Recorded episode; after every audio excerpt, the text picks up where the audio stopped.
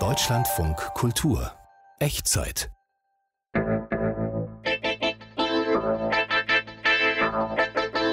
Couchsurfing in Saudi-Arabien. Auf Reisen mit Stefan Ort.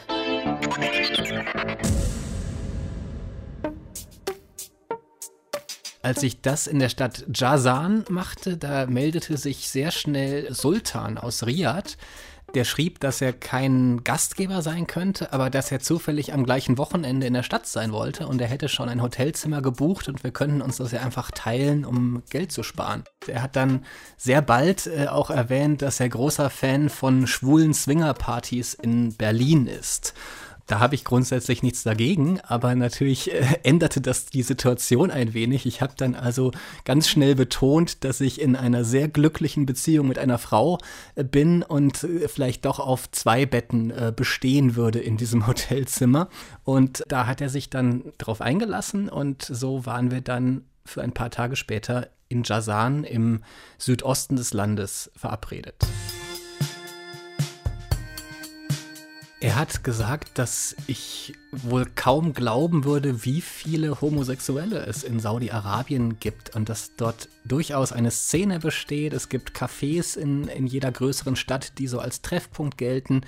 Es gibt Online-Dating-Plattformen, die sehr viel genutzt werden und man muss ja erstmal dazu sagen, offiziell steht auf Homosexualität die Todesstrafe dort.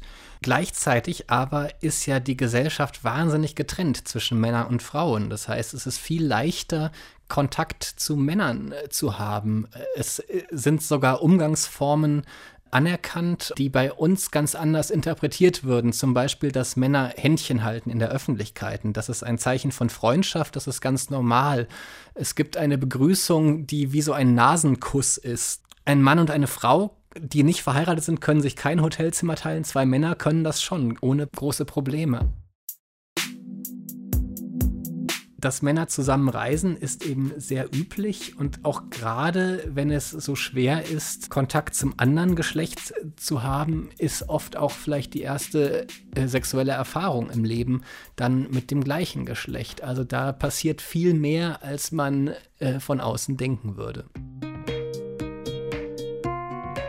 Da habe ich eine andere Situation erlebt in Jeddah mit einem jungen Filipino namens Nicky, der lief mit Make-up und Rouge äh, herum in, in, knallenger Shorts. Und da habe ich mich sehr gewundert, dass der sich das traut. Und er meinte, dass er gerne provoziert, aber damit auch durchkommt. Und das Gesetz ist eben so, man muss in einem homosexuellen Akt erwischt werden von vier Zeugen gleichzeitig. Erst dann kann laut Scharia, also wie sie dort interpretiert wird, erst dann kann äh, eine Strafe, also auch diese Todesstrafe verhängt werden. Und er meinte, man kann das einfach sehr gut vermeiden im Alltag, dass es dazu kommt. Privatsphäre wird sehr geschätzt, äh, wird sehr respektiert.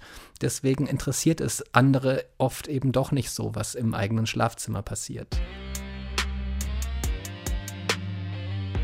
Ich habe Sultan gefragt, ob es Erkennungszeichen gibt, ob es irgendwelche Codes gibt untereinander. Er meinte schlicht, dass er einen guten Blick dafür hat. Und das Internet ist natürlich eine fantastische neue Möglichkeit, die vor zehn Jahren in dieser Form noch nicht da war. Also äh, Datingportale dort. Auch Tinder ist voll äh, von Männern tatsächlich, die nach anderen Männern suchen.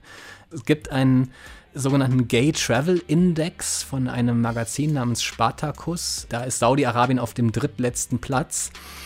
Aber Sultan meinte zu mir, man glaubt gar nicht, was man da so erleben kann. Ich würde es ganz sicher nicht als Reisetipp in diese Richtung anpreisen, aber das hat mich doch sehr überrascht, wie offen dann auch einige darüber reden.